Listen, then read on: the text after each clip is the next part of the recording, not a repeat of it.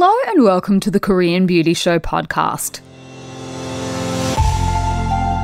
I'm your host, Lauren Lee, K beauty expert, long term resident of Seoul, South Korea, the founder of Style Story, where you can shop, learn, and explore the world of Korean skincare, and of course, your host and guide to the world of Korean beauty.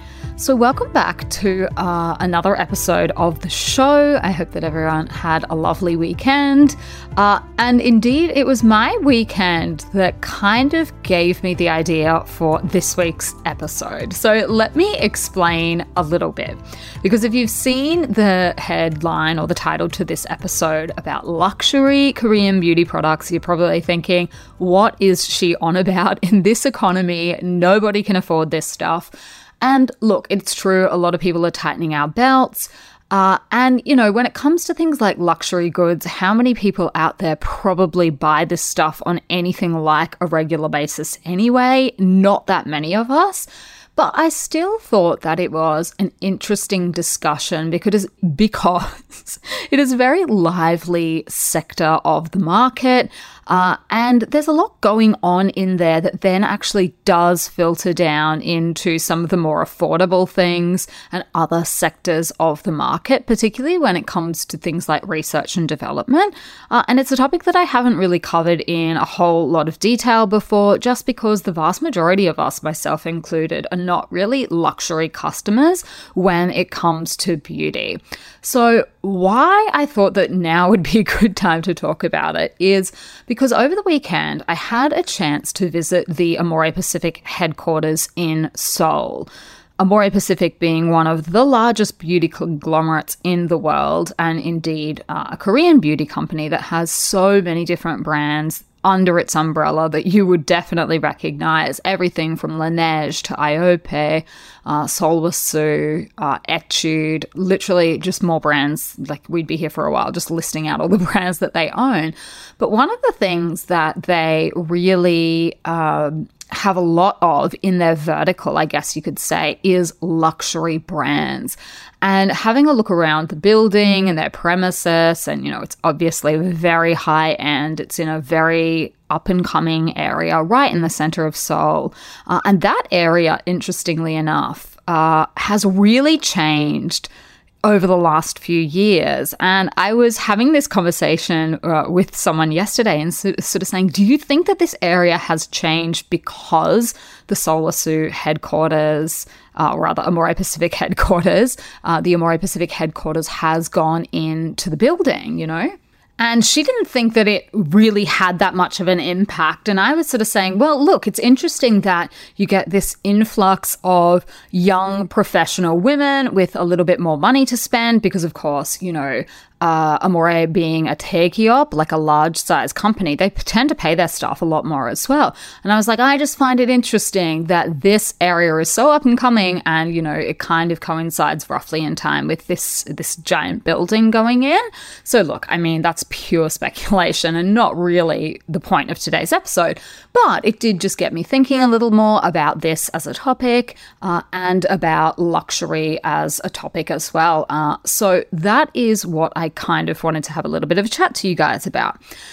Now, when it comes to what actually makes a brand luxury, this is a really interesting topic. And I actually did uh, a course a few years ago about luxury branding and marketing. Uh, and it was fascinating. There was an expert, I can't remember who he was, I apologize, but he was someone who his whole career was uh, based in the luxury end of the market and, in particular, uh, marketing for these luxury brands. And interestingly enough, based on what I learned through that course, a lot of brands that we think of uh, as luxurious or luxury are technically not in that category. Uh, and that's because what really defines a brand as luxury is that it is scarce and that not everyone can get their hands on it. Uh, but I think when it comes to the beauty industry generally, it's a safe bet to say that most beauty brands are in the middle. They're not super cheap and they're not ultra luxe and impossible to buy. They're just sort of middle of the road. Obviously, we have the really cheap end of the market. I'm thinking brands like The Ordinary and The Inkey List. uh, which, you know, obviously are very, very cheap. Uh, similar ones, I guess, in the Korean beauty market would be one thing. I think it has a very similar concept to them, like the single ingredient focus, very, very cheap. Uh, and often with those kind of brands, you get what you pay for. You know, uh, you can definitely pick up some great products, but they're not sort of super high end or super luxurious. Then I think there is uh, a lot of brands that some people would classify as luxury, but that I think properly belong in the prestige end of the market. And I think these are the kind of ones that are stocked in places like Sephora. Like, this is not a firm categorization because I think it's really hard to categorize these things. A lot of people, for example, put Laneige into the, uh, the luxury category. I don't know if I would put Laneige in the same category as, for example, Sulwhasoo, both of which are owned by Amore Pacific. I think I would classify Laneige as more prestige. Uh, so, you know, you can see how slippery a lot of this is uh, when it comes to sort of categorizing different various beauty brands. Uh, but it is one of the few areas in the world, beauty that is, where in terms of like consumer goods, there is a lot less choice for high end consumers in the beauty section compared to lots of other, you know, areas of the market. Like think about clothing, shoes, all of them. There, there's so many more luxury options, really expensive stuff, you know, furniture, cars, things like that. If you are a luxury consumer that has money to burn, when it comes to the things that you can really sort of waste money on in beauty, they are kind of limited. Like, there are obviously uh, exclusive products and things like that, limited edition versions of products that go for, you know, tens of thousands of dollars. But the bread and butter sort of brands that are there all the time, they're kind of few and far between. Uh, and I, as I was doing my research for today's episode, I came across a piece by the B- Business of Fashion, uh, and they were sort of talking about this the state of fashion and beauty when it comes to ultra luxury. And they were saying that they estimate that true luxury and ultra luxury beauty combined represent approximately $20 billion worth on the market today but they think there's a potential compound annual growth rate of between 15% to 20%, which would equate to an additional 15 to 20 billion in sales by 2027. So a lot of room for growth. And I think one of the reasons that they've said that is because there just isn't that much at the ultra luxury or even the really true luxury end of the market. Now, again, like trying to define what luxury actually is, this is going to be a little bit personal to everybody because, you know, it's the same for anything. You know, one man's, you know, trash is another man's treasure. But also when it comes to luxury things, if you're really like splurging, spending more than you can afford on something, to you, that probably is a luxury item, even if it wouldn't be to other people. I think price obviously is very important, as is packaging. Uh, and I think another thing that kind of sets the luxury brands apart is the experience of buying it in store. Uh, and the whole process of what happens in luxury stores. Here in Korea, these days, it's hard to even get into a lot of the luxury stores. Uh, and the reason's kind of complicated, but it all sort of had its origins in the COVID pandemic. So, what they did here was we had a thing where you couldn't have more than a certain amount of people in a store at a particular time. That was just part of the COVID restrictions. I cannot remember now off the top of my head how many it was, but it was a small amount of people in the store. Anyway, so what ended up happening was you would have to line up outside any store, not just luxury, to get in if there were already that amount of people in the store. And I know plenty of other places did this as well. Like America, parts of America had this uh, as well. That you know you had to sort of wait outside, maybe book in advance to get in to the Apple store or something like that. But the luxury beauty brands got a hold of this in Korea and they just ran with it. And what ended up happening was, even after the COVID restrictions had been done away with, they kept this system of having like a waiting time. And I've had this conversation with lots of different people, and my theory is that they've done it to try and increase this um, feeling of scarcity. Like, oh my gosh, like it's really exclusive to even be let into the store. Like, you know, they don't just let in the great unwashed, only a few people can be in there at the, at the same time. And it kind of enhances this feeling of like a truly luxurious VIP moment for you when you're in the store. Now, for a lot of people, maybe they ro- really love that. But for me, it annoys me to no end because nine and a half times out of 10, when I walk into anything like that, I'm literally just browsing. I'm not there to purchase something. I'm just having a look, just, you know, sticky beaking, window shopping, whatever you want to call it. And there is no way that I'm lining up or waiting around outside a store for however long it takes for my number to come up. And oftentimes it will be a long time. Like we're talking over 30 minutes. So that you kind of have to be just milling around waiting for your number to come up. And that just takes all the fun out of window shopping for me if I have to sort of wait around. And it's not just one store, it's every store uh, you know, to like Chanel or something like that to get in there. You're, you're putting your phone number down and then waiting to be pinged and go back to the store. Uh, but this is a whole part, I think, for a lot of people of what it means to be buying something luxury. When it comes specifically to beauty, uh, what you'll notice is that a cornerstone of these luxury beauty brands tends to be a reliance on things like scientific innovation, maybe rare ingredients, patents, things like that, like ingredients that only they have access to. Obviously, it goes without saying that exceptional product quality is also a part of it. So it's kind of like you can see the all over experience. They're expensive. Uh, maybe it's a bit trickier to buy it in store compared to other stores. Uh, they've got, you know, these rare ingredients of really, really high quality. The other big factor that you'll see a lot of these uh, brands really leaning into is a compelling story, like a founding story. So when it comes to Amore Pacific, you will often hear that they trot out the story of the founder's mother.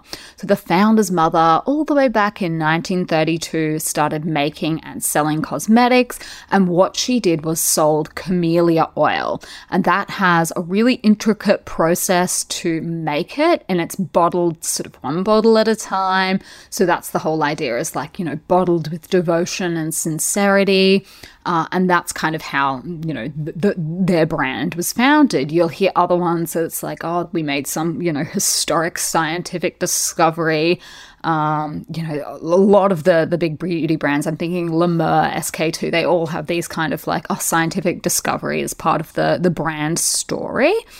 Uh, and I think one of the reasons that we will often see that with these brands is because trust and then also the quality factor that is necessary to succeed in this area of the market, this section of the market, and have people spending all this money is going to be based on, you know, the heritage of the brand itself. Uh, you know, like not anyone can start one of these brands. Obviously, that's not true. And there are examples of brands that have um, launched themselves in recent history as luxury. Uh, but I think the idea of trust and quality is really, really important. And I was speaking with the PR manager um, of one of the luxury Korean brands recently. And she was telling me she, she she manages a lot of different brands. She doesn't work for just this one brand. But what she was saying was they were doing a big push into the US, and I won't name the brand just because I don't want to I don't want to get her in trouble. But they were doing a big push into the US, and their whole brand story is built around uh, a particular Korean ingredient, let's just say. If you're familiar with K beauty and luxury K beauty, you can probably guess what ingredient it is. But anyway, that's not the point of this story. So, what, and what she was saying is that they completely failed. Like their expansion into the US was just like an utter failure. And I think that there are, you know, there are obviously lots of different reasons why marketing fails. Uh, they ended up doing a lot better in Southeast Asia uh, and, you know, got picked up a lot, um, a lot of organic sort of media for the company that meant that they ended up doing quite well over there. And I think that uh, part of it is that trust and quality factor, like launching into a new market where nobody knows your name and they don't know the whole backstory of you and this miraculous ingredient. It's just that much harder. I think that a lot of the luxury Korean beauty brands have done better historically in Asia. And part of that is the shared cultural heritage. So, a lot of, as we get into, I'll, I'll, explain a little bit more about which of the brands are luxury in Korea and whatnot later in the episode. But what you'll notice is that a lot of them really lean into traditional Oriental medicine ingredients, hanbang, as they're called here in Korea. Uh, and so that's just a much easier sell in countries that have this similar cultural heritage, particularly if they know about you know, the ingredients that are used, they will have an, a better appreciation of the pricing point for a lot of these kind of things. They will know that, oh, um, you know, red ginseng, for example, is a very expensive ingredient. So there's that kind of instant familiarity that doesn't need as much explanation as other things. Uh, and, you know, particularly when it comes to hanbang, from a Western point of view, a lot of the ingredients and the scents and things like that, as in the fragrance of the products, can be quite different to what they're used to. Uh, and all of those things kind of just make it a little bit of a harder sell. So, what I thought I would do is go through luxury in Korea because Korea is quickly becoming one of the fastest consumers of luxury in the world, if not the fastest. Koreans just go absolutely mad for luxury products. Uh, and one of the reasons that a lot of people give for why that is the case is because being a monoculture, uh, where, you know, everyone kind of looks similar to one another. They have the shared race and the cultural history and all of these things, unlike, for example, multicultural places like America or Australia, where everyone comes from all different countries. Like we can already distinguish ourselves pretty well. In Korea, people can distinguish themselves based on other things like their education, their status, um, luxury goods, you know, where they live, all of these kind of things then become something that you hold up to differentiate yourself from everybody else. Uh, so, interestingly enough, in Korea itself, luxury in the beauty industry often does equate to foreign cosmetics. Brands like SK2, Estee Lauder, Chanel, like these are the kind of brands that you will see very well represented in the local department stores. Of course, Korea does have a lot of its own luxury brands as well. And two of the ones, the most representative ones that I think it makes the most sense to discuss today are Sulwhasoo and the History of Whoo. Uh, they are also tend to be the more accessible ones for overseas consumers as well. We stock a range of the their products on stylestory.com.au uh, if you're interested in trying them. But these in general are usually held up as the Korean, you know, luxury brands.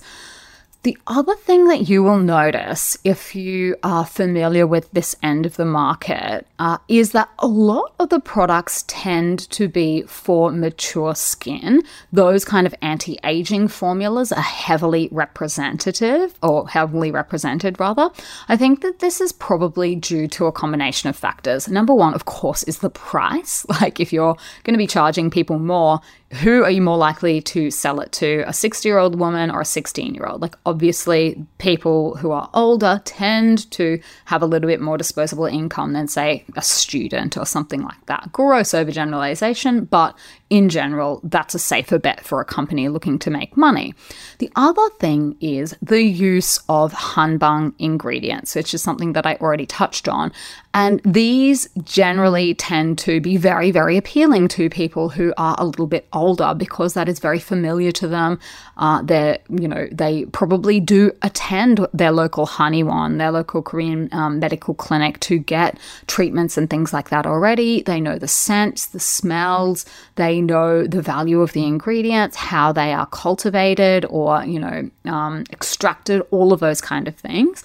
So it just makes a little bit more, more sense. And the packaging tends to be very ornate, quite over the top, heavy, heavy use of things like gold traditionally, even if it's not real gold, like, you know, to hark back to, uh, you know, something really fancy, uh, something um, luxurious, I guess. Like gold is often associated with luxury. Some people think of it as tacky, but for a lot of people, it is, you know, the symbol of something that costs a lot of money. Uh, and gold, of course, is heavily represented in Asian jewelry as well, particularly wedding jewelry. If you are, um, you know, marrying into um, the Chinese um, cultural tradition, then the jewelry is all very ornate, over the top gold with lots lots of little layers. Uh, pigs are th- thought to um, bring fertility, uh, so often it'll have little layers of pigs all made out of gold. So that then makes sense to incorporate into your luxury packaging because people from a similar cultural heritage are already sort of thinking along those lines.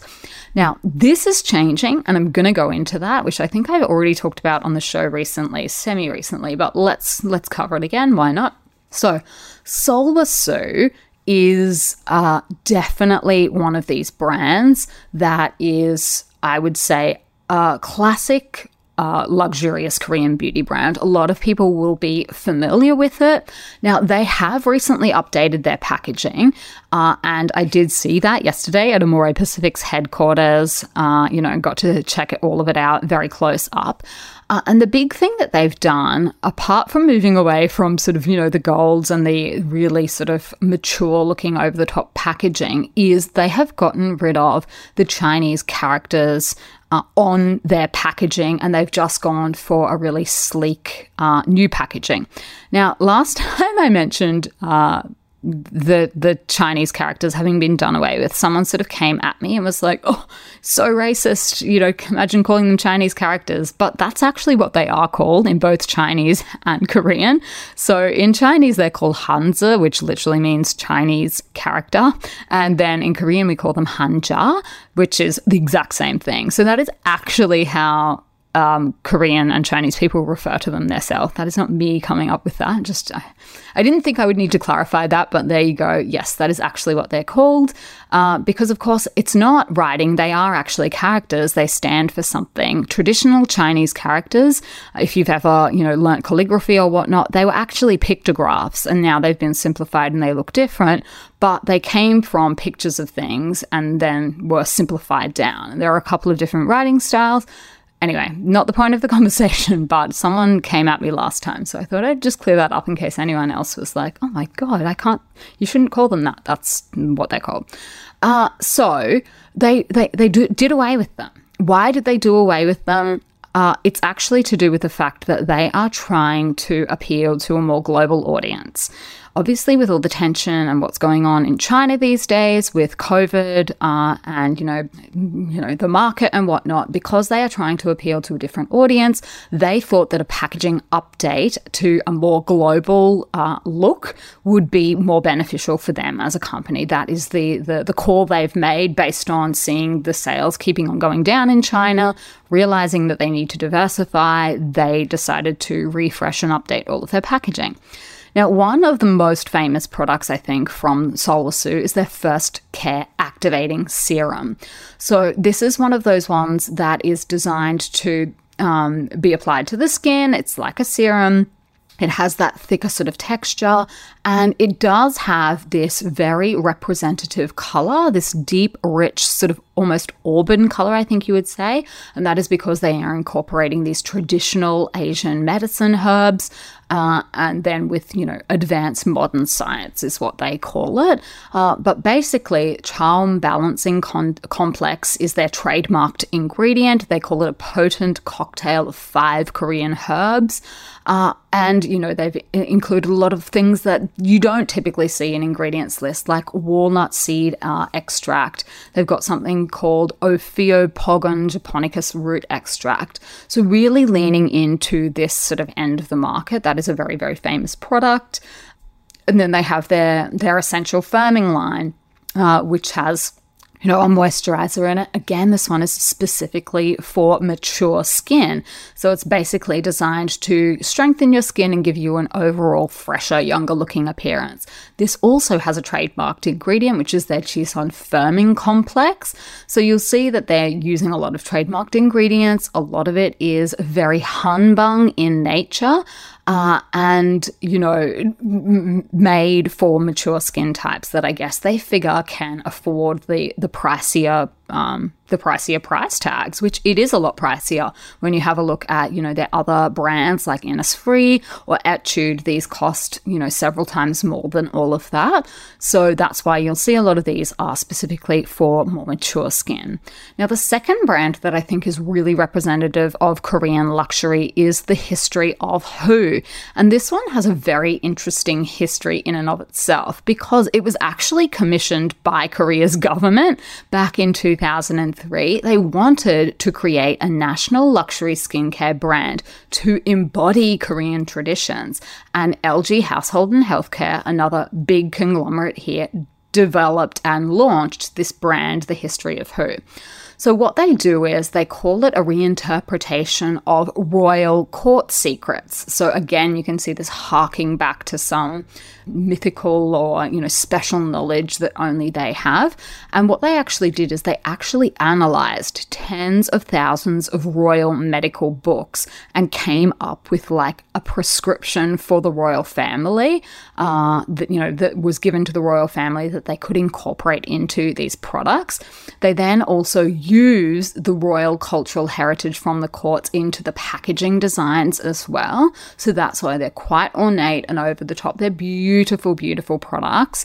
Uh, and, you know, obviously spending that much time and effort developing the formulas and the packaging means that the price is going to be quite high. And indeed it is. But you will see this, so their, their theme, this modern reinterpretation of royal court secrets, being replicated at the lower end of the market. And this is actually uh, a theme that Beauty of Joseon, Joseon Minyo, actually plays at in their end of the market. But there are some big differences between what's going on at the luxury end of the market and what's going on at the lower end of the market, uh, not only in packaging, but also in ingredients. Uh, so this brand was actually the first premium cosmetics brand in Korea to exceed 2 trillion won in sales. So they managed that back in 2018. So big, big business for them as well. And one of the ingredients that they really love working with is red ginseng. Now, a lot of brands claim to use red ginseng, but one of the things that really does distinguish luxury K beauty and just ordinary K beauty is the type of ginseng that they're using. And that is because not all ginseng is alike. If you are using just regular old cultivated ginseng, that is not the same as the wild red ginseng. And that is the one that has been far more studied and actually has proven anti aging benefits. Uh, so it has been very well studied here in Korea and it can actually protect the skin from UVB induced damage. It can minimize the appearance of fine lines and increase skin hydration as well. Uh, the component in it is different from just the ordinary cultivated ginseng. So that is why there is such a huge difference in price. Uh, so, some of the products that are really representative of the history of Whoo, one of them is their uh, red ginseng oil. So, it's called the, the red wild ginseng facial oil. Uh, and, you know, th- there is no ingredient that is more prized in Korean beauty than this. Uh, and then, obviously, this being a facial oil, it is if you are a truly luxury lover um, or a real um, aficionado of Korean skincare products, I think you will like this one. We have it on the Style Story website. They also include almond oil and other herbal ingredients as well. But this is going to be one for people with mature skin or dry skin because it is that end of the market. Um, we've also got their uh, Jinyulhyang Intensive Revitalizing Eye Cream as well on Style Story. Uh, and that is a similar similar thing. It is designed to diminish the appearance of fine lines, gently moisturize your eyes, all of those things that you expect from, you know, a really beautiful luxury eye cream. And the packaging is divine. I will put links to all of these down in the show notes because they, they deserve to be seen. Like they are works of art. And I think that that's reflected in the price point as well.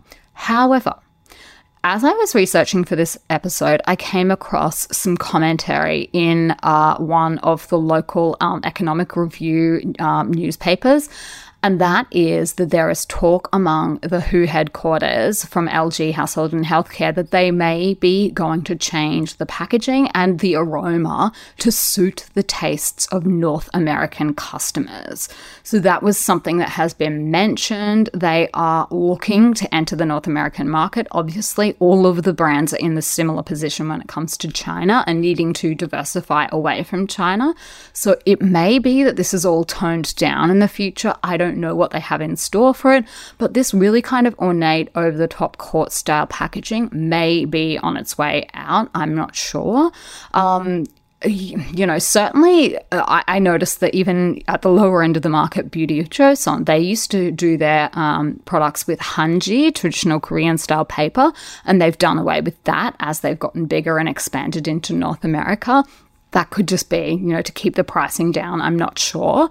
Uh, but there you go. So I just thought I would have a chat at sort of what is going on and what is happening in the luxury end of the Korean market. I know that not everyone will probably uh, want to or even be able to afford to try um, these products. And, you know, that's okay. Like they don't have to be for everyone. There is so much variety in Korean beauty. I think that's one of the main selling points of it is that there are so much quality available at a lot of different levels.